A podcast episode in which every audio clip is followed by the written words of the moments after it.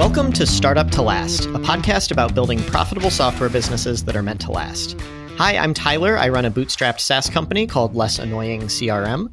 And hi, I'm Rick. I'm the founder of Leg Up Ventures, which owns and operates software companies that empower underdogs.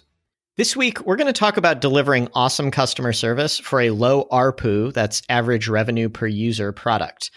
Rick wants customer service to be a key differentiator for his new business, but it's not even clear that it's possible given that he won't make much money per customer. So we're going to dive into that later, but first, let's give some updates. So what have you been up to this week, Tyler? Not a lot, the year's winding down. So I basically have two updates. One is, this is the time of year where if you're running a business, you probably are trying to update financial stuff. Have you been doing this type of thing yourself? I literally just wrapped up my stuff right before this podcast. Nice. I finished it at like 6 this morning. I woke up a little early and did it.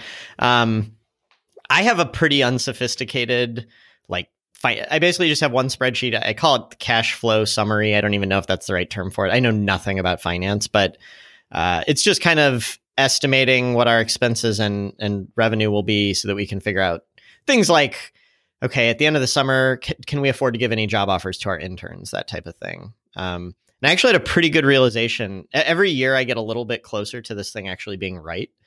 It's still wildly off every year, but one thing I realized is a couple of the categories of spending, I set them to automatically increase by a certain amount each month to account. For example, hosting is one of these where it's we get more customers, so our hosting costs go up, and so I had it on pace with what our growth was when we were growing faster.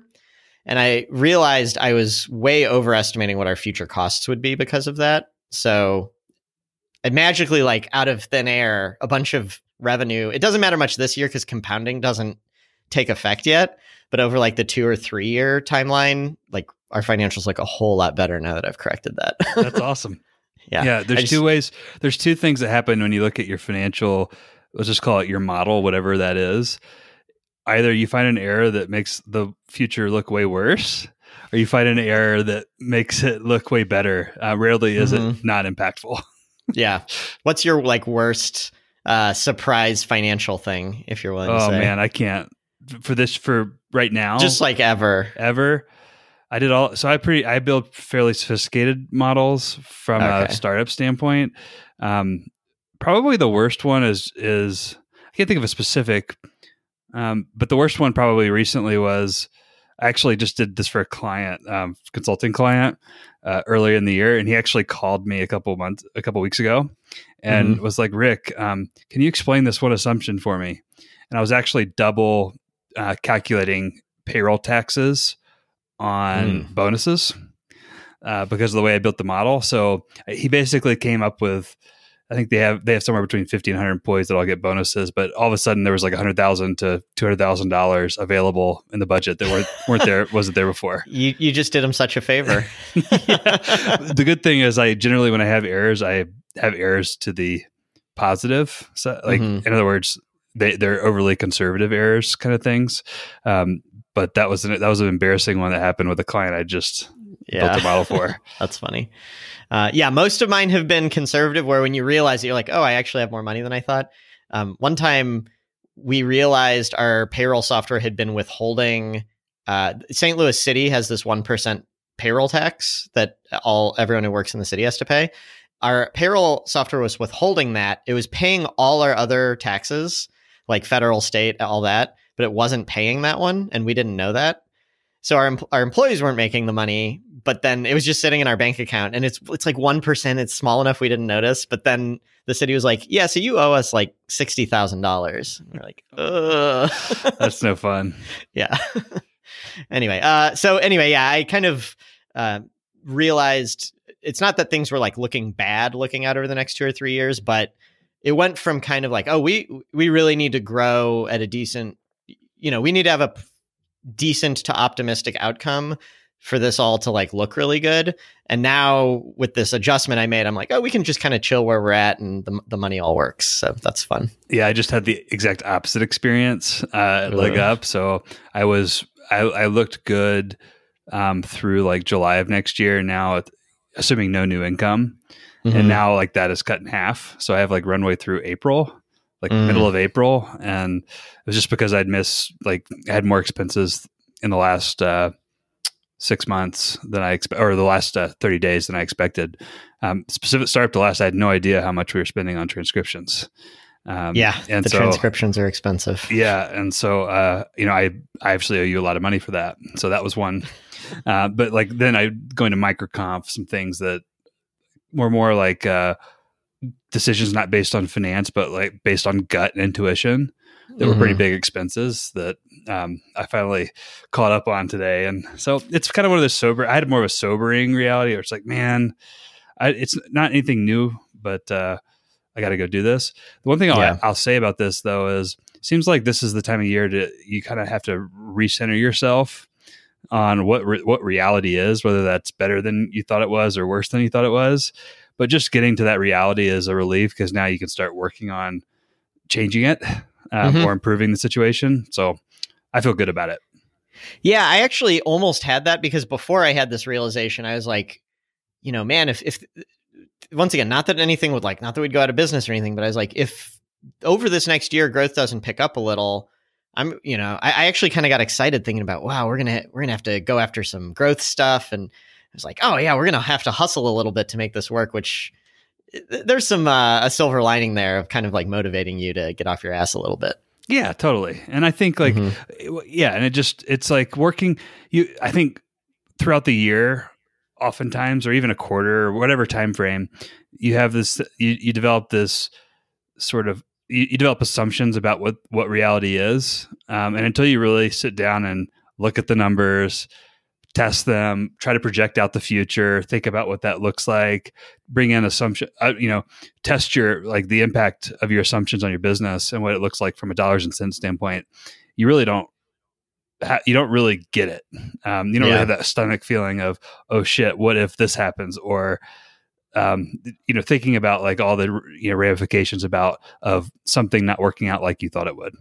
Mm-hmm. Yeah. Ooh, I don't like that part of it. It's healthy, even if it's unpleasant though. But yeah.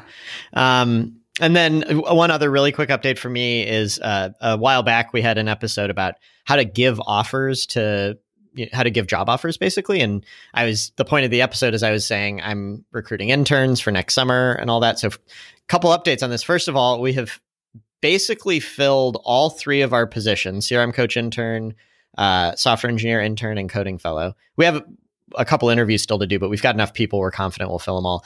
And we are 100% on job offers. Everyone we've given has been accepted. So did you change something? I'm trying to think small changes, partially based on what we talked on and other things I thought about. It didn't change so radically that I feel like this is probably a bit of an anomaly. One thing we did change is the salaries are quite a bit higher this year, combined with we discussed, every time we gave an offer, everyone who interviewed them sent an email to the person and was like, I heard you got an offer. Congratulations. Really want to work with you next summer.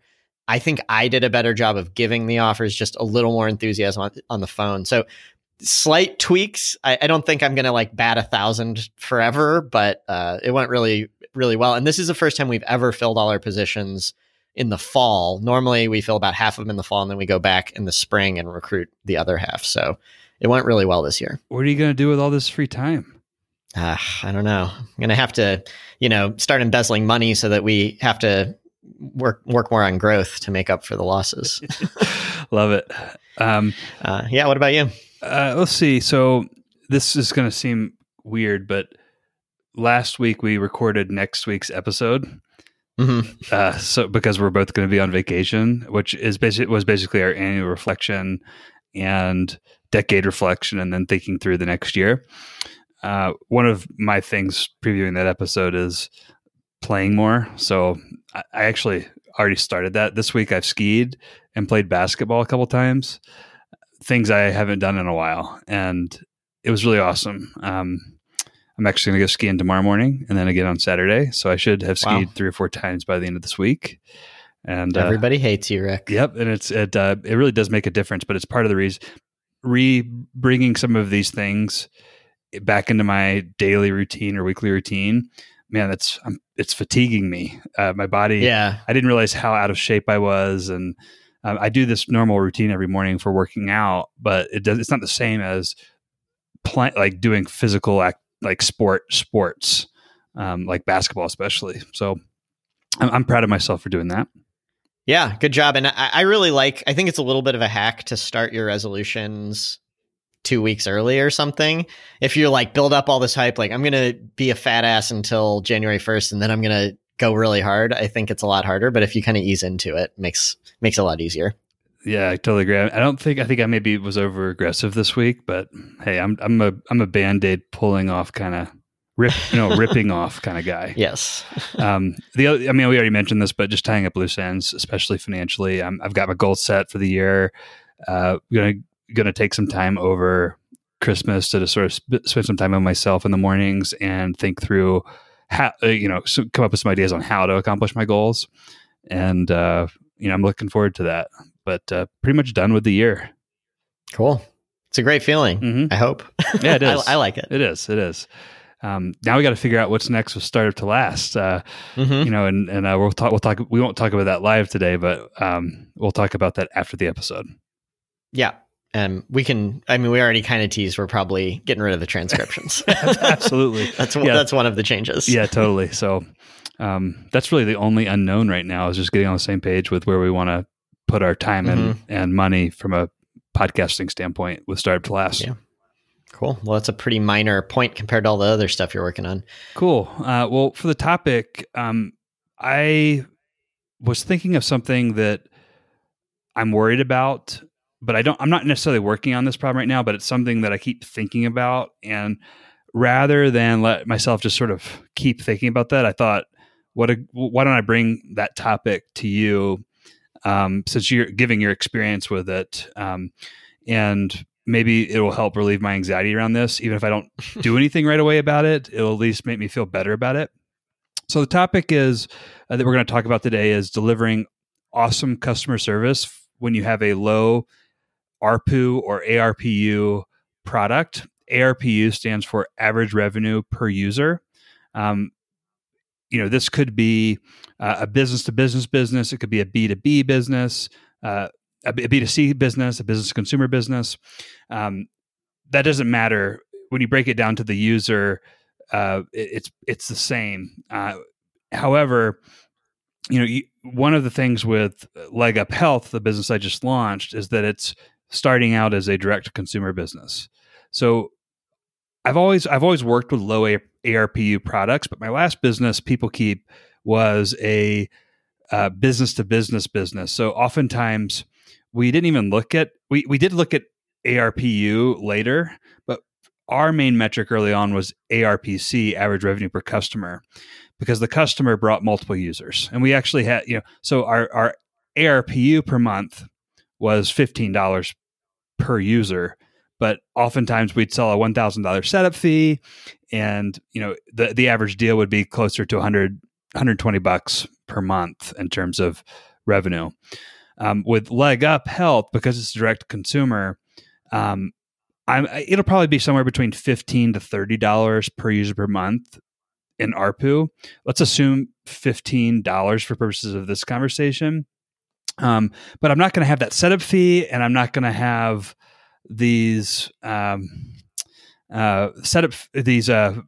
all multiple users at once types transactions. Yeah. So you'll probably have higher churn, all kinds of stuff will be worse about this probably. Yeah. And I know how hard it was for me to build customer service at Leg Up. I think you did it. You're doing an even better job. I'm sorry, not at Leg Up, but at PeopleKeep.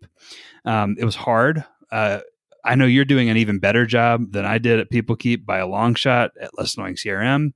Customer service is very, very important to me. I want to, if I look at who to aspire to, I want a team like yours. Some of the smartest people at the company are in customer service, and I think that's awesome. And but how do I?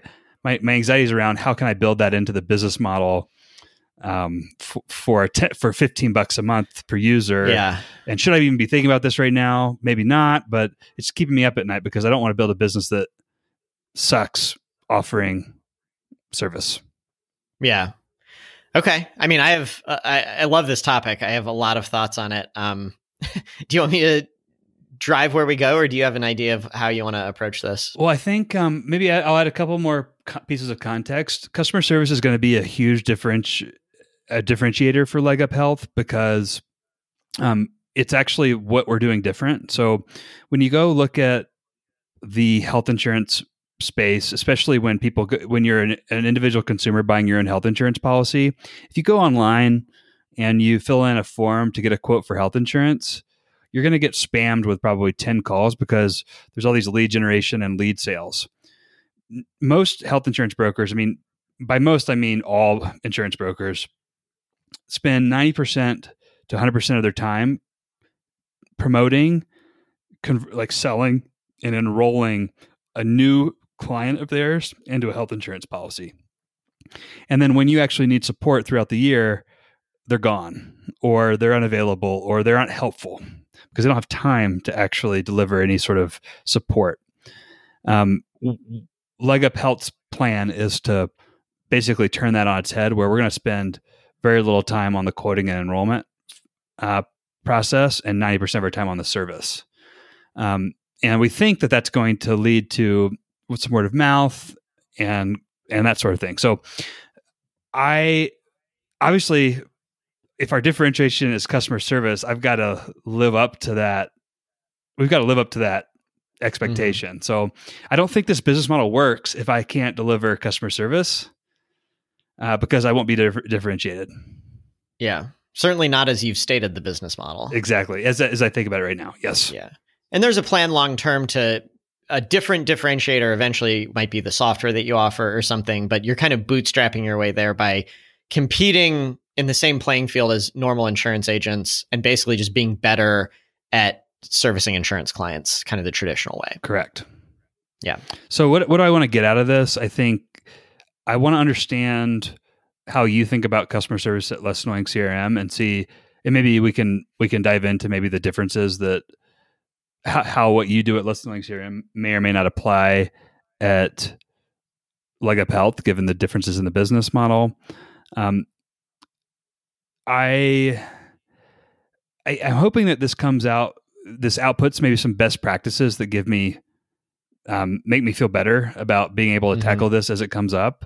I'm open to the idea that, you know, I guess ultimately if I could leave this conversation and not worry about this anymore, as much as I have been, that would be really huge. Okay. I mean, I think I can sort of do that for you almost right off the bat here, because like the first thing I was going to say is I would break this into two things. One is, how do you achieve that vision right now? And the other one is, how do you build a business where, you know, there's 10 or 100 employees and you're still offering that same level? That's where it gets hard. But the reality is you almost don't need to figure out how to do it right now, because you're going to be doing all the customer service. You're an expert. You naturally know how to talk to people. I almost feel like this will, for your first 100 or even potentially 1,000 users, this comes for free. You just do it naturally. Yes. So I definitely am not concerned about part one of that. Mm-hmm. I have the ability to deliver on this, but I'm not interested in building an indie hacking business. I'm not interested in being a solopreneur. Is that what they're called?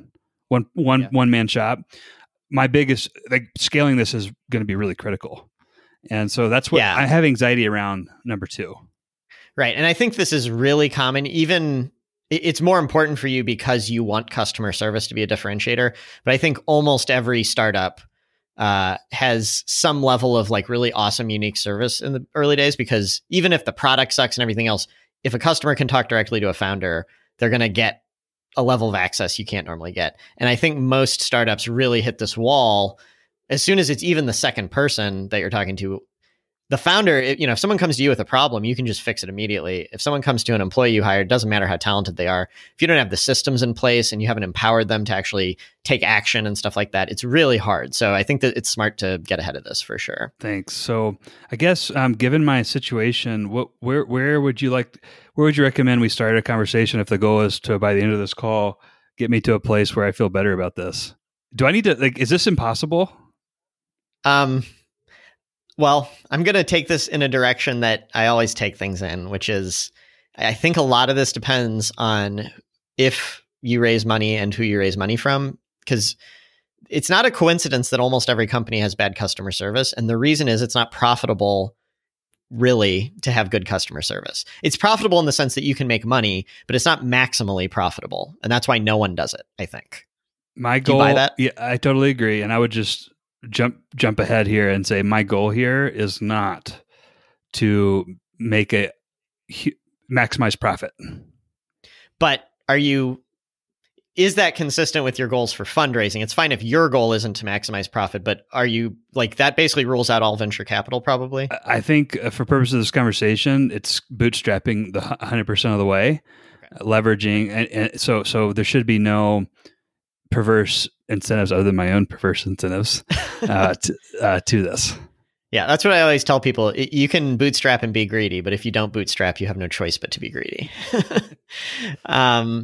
Okay, so that's great. I always think with Less Annoying CRM, our number one competitive advantage is not customer service. It's being willing to make less money off of a sale than everyone else's.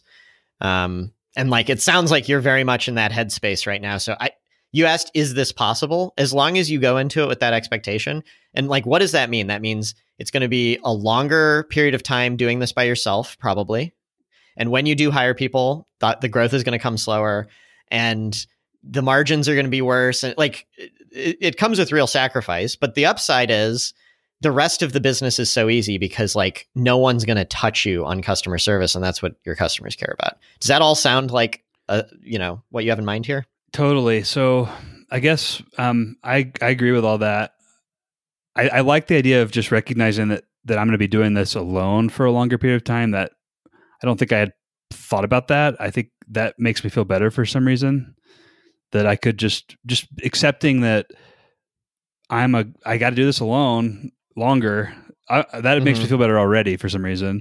The second thing is I hadn't thought about it from a context of margin. And what's a little bit different about this business in particular is that it's not a software business.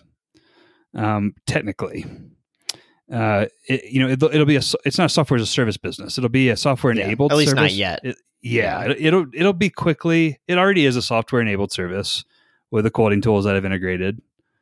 But when you think about so this revenue model will be based on the commission that insurance companies pay brokers.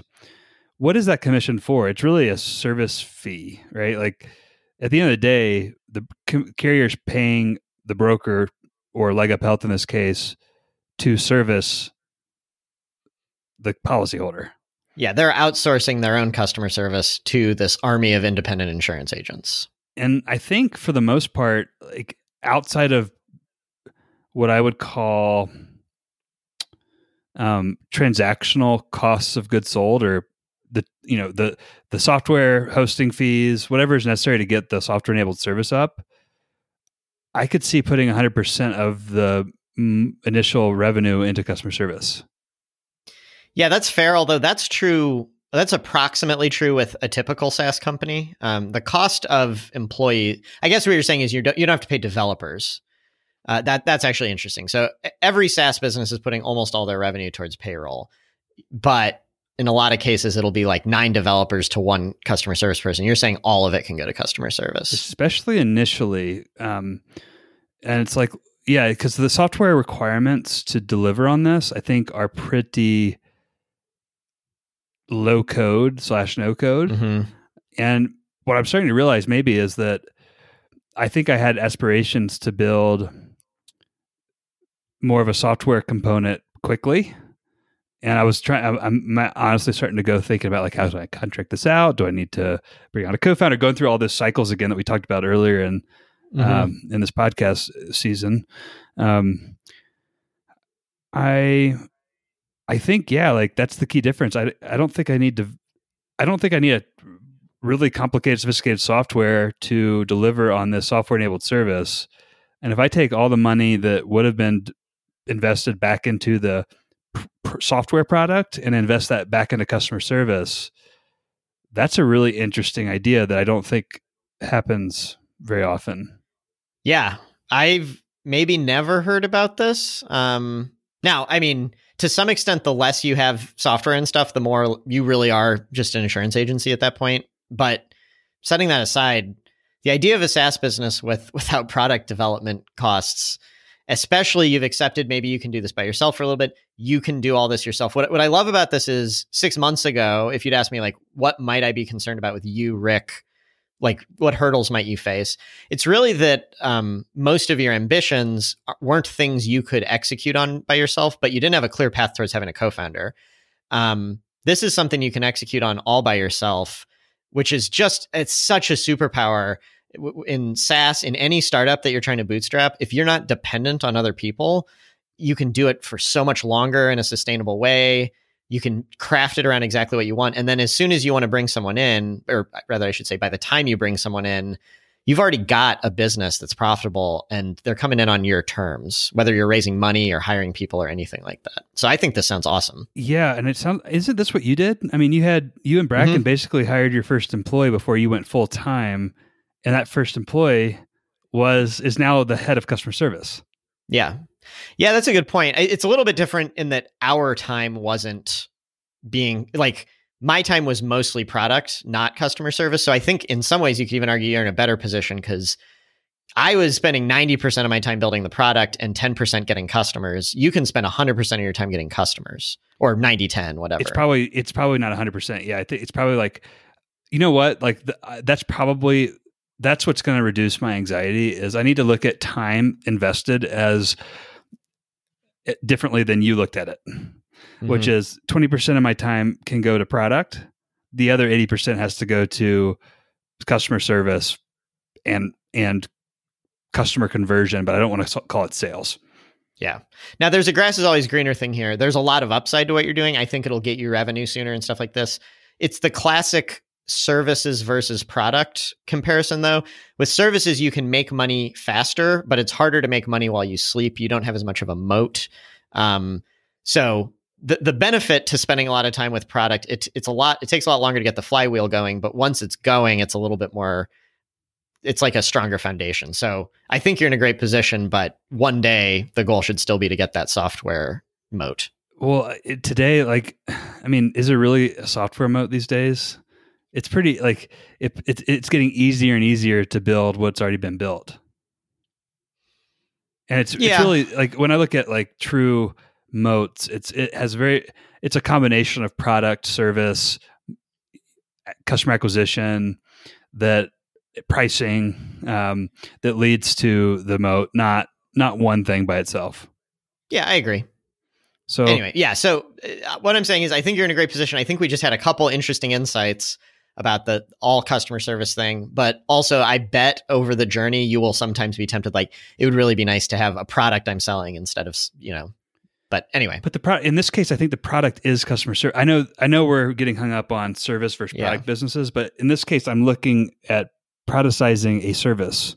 And your company's strength is going to be basically hiring people who can do this really well. Yes. And that is the product in and of itself that can make money while I sleep and is a moat. Yeah. It is what an insurance agency is.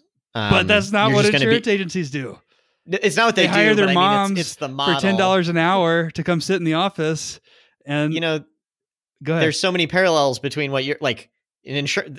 Also, what Salesforce does is not work on their product. You know, most of Salesforce's revenue is going towards paying their own sales team and marketing.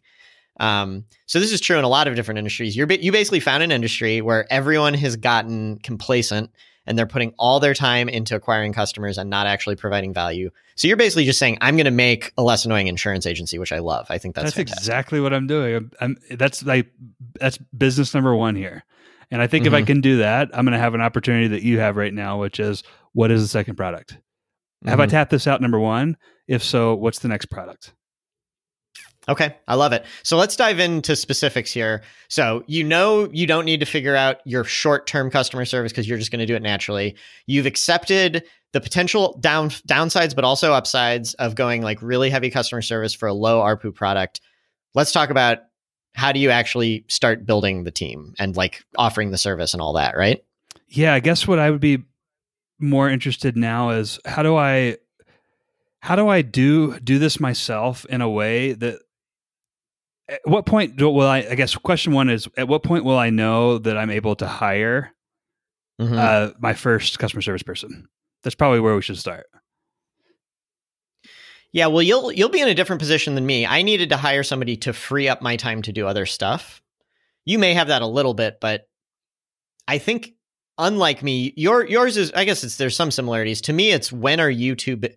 Well, sorry, let me back up. If you're doing high touch customer service for a low ARPU product, it only works if it's replacing other functions of the business, like sales. If you're doing like high touch sales followed by high touch customer service, it's not going to be profitable. So I think you need to look at it like this is why we call our customer service people CRM coaches. It's not just customer service. It's customer service, sales, account management, customer success, all rolled into one. I would strongly encourage you to take that approach. Oh, can we stay there for a second? I don't want to interrupt your thought, but I don't want to lose this. Okay. You guys call your customer service team coaches because they're not really just a customer service team. They're a full funnel customer service team versus a support team. Right. Customer service implies being entirely reactive. The customer comes to you and asks you a question and you answer it and the transaction's over. We don't want it to be transactional. We want it to be an ongoing relationship. And B, we don't want it to be purely reactive. We want to reach out to the customer and say, like, this is a way it's not customer service. When they sign up, we send them an email and we say, you want to get on the phone with us and we're going to help figure everything out for you. That's, even though it sounds like a customer service call to the customer, it's a sales call. We did the math. And if they take this call with us, they're X% more likely to pay us. And we actually make money off of that call. Yeah, I really like the mentality of a coach. I think that's ultimate. So I guess I need to go build this coach position. Mm-hmm. Where does it start and where does it end? And I guess let's start there with like what the role is. And then I can focus on, I guess once we define what it is, I'd like to dive into how much it costs to hire someone who can do that. I guess, and then I can't hire someone until I can afford that person. And then when's the right time to bring that person on? I guess I can answer that question right now, which is with whatever the scope is, the right time to hire them is when that scope is taking all of my time and I can't invest it in the other areas of the business that need to be invested in. Yeah. And maybe even beyond that, like if you could be having more if there are more leads or whatever you want to call them coming in than you have time for, then what's the word Jason Lumpkin always uses? Accretive hires. Yeah. It's accretive to hire the next person if you're turning away business because you can't handle it. That seems like a pretty nice forcing function for you to say, it's all on you until you're so busy you're turning people away. Okay. Then you hire the person and they're profitable. I like that. I like that a lot. So tell me about what this role is, where it starts, where it ends. Yeah. So what I would do is, I think you and I are both good managers, leaders, whatever, but in very, very different ways. One of the ways in which I'm pretty weak is I found for myself, I'm really bad at delegating to someone something that I don't know how to do. I don't think that's as true for you, but what my experience here would be is I'm not going to hire anyone to do something that I'm not already really good at. And so the process is not just go out and do your thing naturally, but turn everything you do into a system that you can follow. And then hiring that person is going to be a piece of cake. And I'll also add, the more of it, like once you systematize what you're doing, I think what's going to stand out to you, and this is key to providing customer service to low ARPU customers, you have to be able to identify what parts of this am I providing unique value and what parts of this could like a tutorial video or something more automated handle. And if you can say 60% of Rick's effort could be automated away, automate it before you hire the next person, I think. It's almost like I need to do this for long enough to identify what can be productized and what has to be provided via human touch. And until I am clear about that, I probably shouldn't hire someone. I think that's right. And let me give you, just so you can kind of visualize exactly what this might look like. So if someone signs up for a free trial of Less Annoying CRM, the first page they see is called the Beginner's Guide. It's, I think, 11 videos, just how to add a contact, how to use pipelines, all the different stuff, right? Every time we hire somebody, we start training them for demos. Demos is the hardest thing CRM coaches do. We start training them maybe 2-3 months into their time working here for that. One of the main things we tell them is when you're doing a demo, the more your demo is like our beginner's guide, the worse it is. The goal should be, if they want that information, they go watch those videos and you pick up the conversation like at the end where the beginner's guide ends. And so you say, okay, let's get your account customized. Let's import your data. It's more like consulting and concierge onboarding than it is like teaching someone how to use it or doing actual customer service. I think that's a good framework to think about it with. I like it. It's basically like coaching them through a process, a funnel versus... just, hey, what's your problem? It's like, no, mm-hmm. We're starting here. We're at point C right now. My job is to get you to point D, or decide that you don't want point D. You don't want to go to point D and you want to go somewhere else. Mm-hmm. I'm your coach here. How is that different from when someone encounters a problem and reaches out post-sale? Yeah. Well, I'll tell you, first of all, from our experience, the dramatic majority of like customer service bandwidth is taken up by new people. So like one thing that changes is the amount you're going to have to talk to people will go way, way down, or if it's anything like, typical SaaS. But yeah, that type of thing I think is pure customer service. It's like they ask you a question, you answer it. It's transactional. You can do a little customer success in there where, you could say, hey, I just wanted to reach out and see how things are going and all that. But I think that'll be a pretty small minority of your time. I think back to the idea that this isn't customer service. It's a mixture of sales and customer service. Most of the time should be going towards people who are in the process of making the buying decision, and you're swaying them with the customer service rather than just supporting people who are already customers. Yeah, I think that makes sense. One thing that's different about this than a typical SaaS product is that if they don't use customer service, are they really using the service? Right? Like, but I guess it doesn't matter, because as long as they're happy, and like at the end of the day, like the service here is, don't have anxiety around your health insurance policy, feel good about your health insurance coverage, know that you can call when you get a trusted person on the phone or chat when you need to. And they're not paying you anything. Yeah, it's exactly.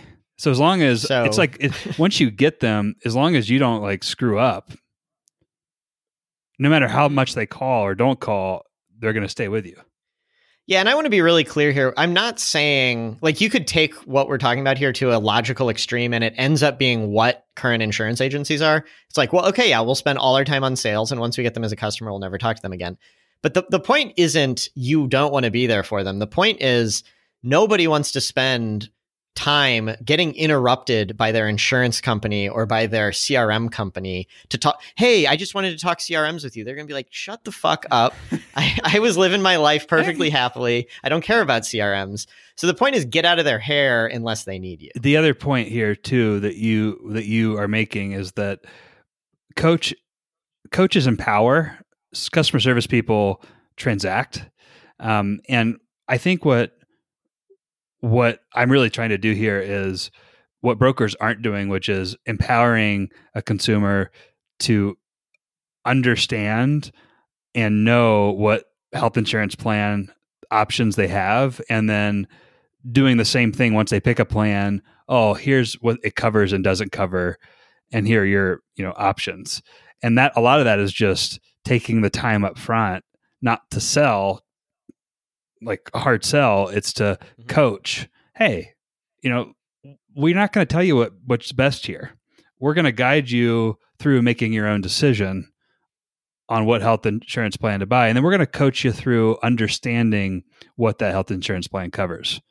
We're not just going to feed you transactional solutions. Yeah. And I bet there are a lot of really low effort ways to so one of the differentiating things you're going to have almost for sure is your people will be more knowledgeable. And so one thing you need to do is sell that a little bit. And I bet there are really easy ways to do that. For example, you know, most people, maybe I'm going to get the details of how insurance works here wrong, but you know, most people have some kind of open enrollment, or there's like some period of the year where they're worrying about stuff. Instead of saying they're going to get contacted about this and then they're going to reach out to me a week before they get contacted, just shoot them an email. This could even be automated. That's just like, heads up, I know this can be a stressful time of the year. I'm taking all the stress away. I'm going to tell you exactly what to expect. You're going to get an email. You are going to have to pick a new policy, but we don't even have to change anything. Like, put a time on my calendar, any time that works for you. We're going to be ahead of this and you're going to have it figured out by Thanksgiving. You don't even have to worry about that, or, you know, whatever the pitch is. That one email is going to send such a high, like, value, like, quality signal to them. Yeah. A lot of this is timing based and then mentality based. It's not actually innovative. Mm-hmm. So it's just being solid at like the core fundamentals of being an insurance agency, basically. And a good person. Yeah. Right. The fundamentals of doing any business. Yeah. It's amazing that will create a winning business, just being good people, being good, thoughtful people. Yeah. I think I'm not the first person to say this, but I definitely ascribe to the idea that giving a shit is enough to be pretty great at whatever it is you want to do. That's awesome. I want to shift to, I want to make sure I clarify one thing. I'm making some assumptions here, but it sounds like you're saying a coach versus a customer service person starts coaching the minute someone starts engaging with the product or productized service, mm-hmm. and it never ends until they cancel. Yeah, I would strongly encourage you to, like, if you listen to sales leaders and stuff like that in SaaS, they turn it into an assembly line. It's like, first they're talking to the SDR and then they're talking to the sales rep. I built this at PeopleKeep. Yeah, I know what you're talking about. Yeah, absolutely. Yeah. You know all about it. I would try to blur from the customer's standpoint the experience from before they're a customer to after, where they don't even notice the transition really. This is mostly just me speaking as a consumer. That's what I like. But we've done that, and I think it's been people have commented on how they're like, I was on my free trial and I wanted to talk to a customer service person, but the only people they would let me talk to is a salesperson until I paid. They really like that. It's just like, this is the person I'm talking to from now until, you know, I stop using you guys. It's almost like a freemium product that is service, mm-hmm. that you offer that ultimately leads to a sale, but the customer never feels sold. Yeah. We'll see if it works in this industry. I'm optimistic that it will, but this is all stuff we've been doing successfully. Go ahead. Well, I was going to maybe drive to a different, like, kind of the next step of the conversation. Me too. Go ahead. So I was going to say, we talked about, you're going to do it yourself. You're going to figure out, can some of it be systematized through video or blog posts or something? What is the really high value stuff? When you say something to a customer, when the light bulb goes off for them, can you figure out what those things are? And then maybe and then do it until you're at capacity. That's the point where, okay, now it's time to bring in someone else. Can we talk about that phase? So like, you're bringing in people and now it's about training, making sure they're doing their jobs well and so on. Yeah, I guess we could go there. What about, who's the right person for this? Is this like a skill? Like, are there people who would suck at this? Are there people who would be really good at it? Yeah, I've thought a lot about this, and my attitude is, in some ways you can abstract what good customer service should be as it is sales with absolutely no quotas or commissions. So there's no financial incentive for the person doing it. And where instead of hiring, I'm going to stereotype here, but like a businessy salesperson, you're hiring like the type of person who would otherwise be a social worker. Like, if you just give a sales role to a social worker, they're going to do exactly what we're talking about here naturally. But the key is they have to feel intrinsically motivated to help people, because with sales, you're motivating people by like, you know, here's your commission or your quota, or it's either a carrot or a stick. In order to give customer service, you can't do that. You can't say you have to do 30 calls an hour or you're penalized. That's going to lead to really bad customer service. You have to give them the freedom to do what they're going to do, which means they have to be motivated to provide awesome support without you doing anything to motivate them. Is this the type of people you hire? Yeah, I mean, I'm using social worker as a, like, I'm not saying we specifically go after that, but like we have hired people who are, otherwise social workers. What are like the three characteristics critical to a coach that you look for? Yeah, the number one is what I was just saying, just like the intrinsic, and that's not a meaningless modifier. When I say intrinsic motivation, I mean, you literally don't have to do anything. They will show up to work every day and be like, I've got time on my hands. I want to help people. The thing I'd like to do most is help people. Okay. Yes. Teachers are another example of people who, you know, they take way less money than they could make just to help people. So that's number one. I think just overall intelligence is important, which you could like roll your eyes and be like, well, that's important at every job. But what I specifically mean is with an engineer, I might prefer someone who's not as like raw intelligence, but like their skill set aligns really well with what we need. With this, the point is they need to be able to adjust and adapt and handle whatever the customer is dealing with. And so almost like, I think kind of how a consulting firm might hire people, just like, are you smart and able to think on your feet and just resourceful? Okay. And then if I've got to have a third one, I'll say this, I've been really, really surprised by how important, well, actually, I was going to give I'll give a fourth one if you want it. The other one I'll say is they need to be on all the time. Some people are project-based workers and some people are what I'll call system-based workers or process. Like I'm a project worker. I will have days or weeks where I'm unproductive and then I'll like go on this rampage of getting stuff done. That doesn't work in customer service. You really need to be on all the time, but you can leave work at work. When you go home at 5 p.m., it's completely over for you. So there's a lot of benefits to it, but like a lot of people don't enjoy that type of work. Interesting. I really like that one. I'm more like you, where I'm having one of those weeks of mild productivity, but I can feel momentum building for just blasting through a couple of weeks and getting an insane amount of stuff done. I would hate being limited to 8 to 5. Yeah. And being on. I think generally speaking, entrepreneurs would be terrible. They might be good at customer service for their own company, but they'd be terrible at it's just so repetitive, and you just have to enjoy every little hour chunk. It's not about this bigger vision the same way like what you and I prefer to do is. Yeah. And it also seems like I'm thinking about doing a distributed workforce, remote workforce to start and seeing how that goes. Nice. This seems like something that could easily be done from home. Yeah. Well, our former, maybe your current mentor, Paul Zane Pilzer, always had this insight living in Utah. There are a lot of women who were school teachers who have kids and leave the workforce, and then at age 45 or whatever, want to get back in the workforce. That's the type of person that I bet would be phenomenal at this. Right? They were teachers. They want to help people. They have like, this is also a lot like parenting in a lot of ways, especially with health insurance where people are afraid and all that. I could see a lot of opportunity in Utah specifically for this. Totally. What, yeah, I guess so I don't really want to go past this at the end of the day. It sounds like, you know, the type of person is really important. When to hire, we've covered. Mentality around the business model in terms of reinvesting profits into service versus product development. I don't know that there's anything else to cover right now. You know, I think like, yeah, obviously I'm going to have an onboarding plan for these guys.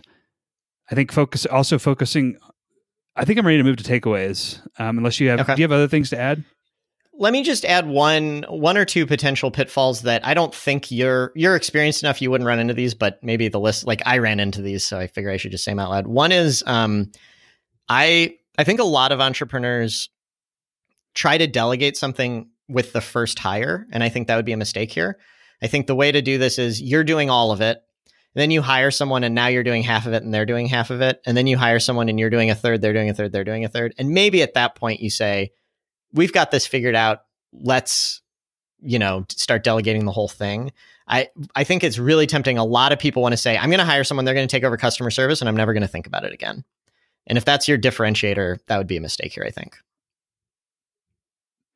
I think you're right, especially given my limitations in terms of the type of person who could build this up from scratch or like take it over on the first hire is probably going to be outside my budget and probably not the right person for the job because they're going to get bored in that job.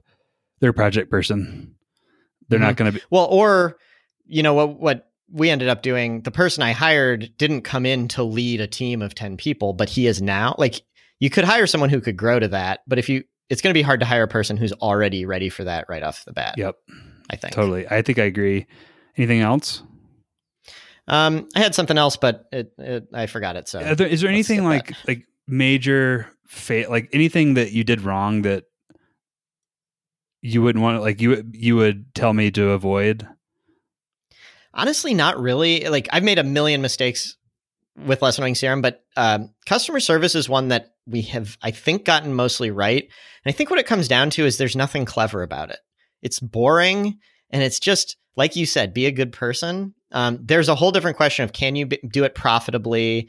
And like I don't want to make it sound like it's easy. We spent so much time figuring out how to hire for it and all this, but as long as you just give a shit and keep the customer in mind, I really think it's not like that complex of a thing. Yeah. And I really, let's move to takeaways. So my takeaways, I think I brought the subject up wrong. Delivering awesome customer service for a low ARPU product or ARPU product is very much like misleading. It's really, it's not customer service, it's coaching. People don't want customer service. They want coaching. That's what makes awesome customer service. It also is the way to do it for, because it combines the sales. You can't afford to have multiple handoffs with a low ARPU product. It's got to be typically service or automated service or product led, and then supported by customer service throughout the full journey. I think that's right. I also liked the idea of, I think there was something that shifted in my mentality around, hey, like this business is not a software as a service. It is a productized service. And that means, Rick, instead of focusing on building product that people use, you're going to be focused on servicing people and automating that. That's great. And that's where most of my time should be going. And until that's too much for most of my time, I have more inbound than I can handle. I shouldn't be worrying about hiring anyone else. Yeah. Also, like you're, I think, born to run a bigger company in a lot of ways. I think your skill set. And I think treating this like a productized service rather than SaaS will get you there faster in a kind of ironic way, that you're going to focus on like bootstrapping the revenue in a much more direct way rather than like, now I'm not saying you shouldn't still learn to code if that's what you want to do, but you could take a much, much longer path to get there if it's a pure software play and you're going to do it by yourself. Oh yeah. Like totally. I already see like immediate pathways to building, like automating things. I don't need to do that, but I don't need to worry about that right now. I just need to focus on getting beta users and delivering awesome coaching to them. I just need to be a coach. And I think that that's going to change my whole messaging around the business, honestly. The other thing that I really liked was I think the three characteristics that you gave made me realize that the if I'm going to start networking to fill these jobs down the road, I'm probably thinking about, I have the wrong people in mind. Most of the people I hang with or are young, want to be entrepreneurs. They're not going to like this job. And they're probably not the right. They might like it for a year or two, and then either they need to move up or start doing something else, or they'll get bored. Yeah. So I think that's going to be critical. I'm realizing that I'm way further away from hiring a first hire in customer service than I originally thought I was. And that actually makes me feel, I think that's what's reduced my stress the most from this conversation. Yeah. Unlimited runway. Yeah. It's awesome. Yeah. That's cool. That's the beautiful thing about building, about bootstrapping and building for, for your own self. It really, you really can take as long as you want to. Yeah. And even I think a lot of bootstrappers out there, they inherit the preferences of investors. Even if you don't have investors, all the advice is like, you have to grow super fast. And like, it's all about speed. And it's like, no, it doesn't have to be, you know, that's what I think Startup to Last is kind of about, is if you're in this for the rest of your career, don't optimize for what you can do in the next year or two, optimize for what you can do in the next 30 years.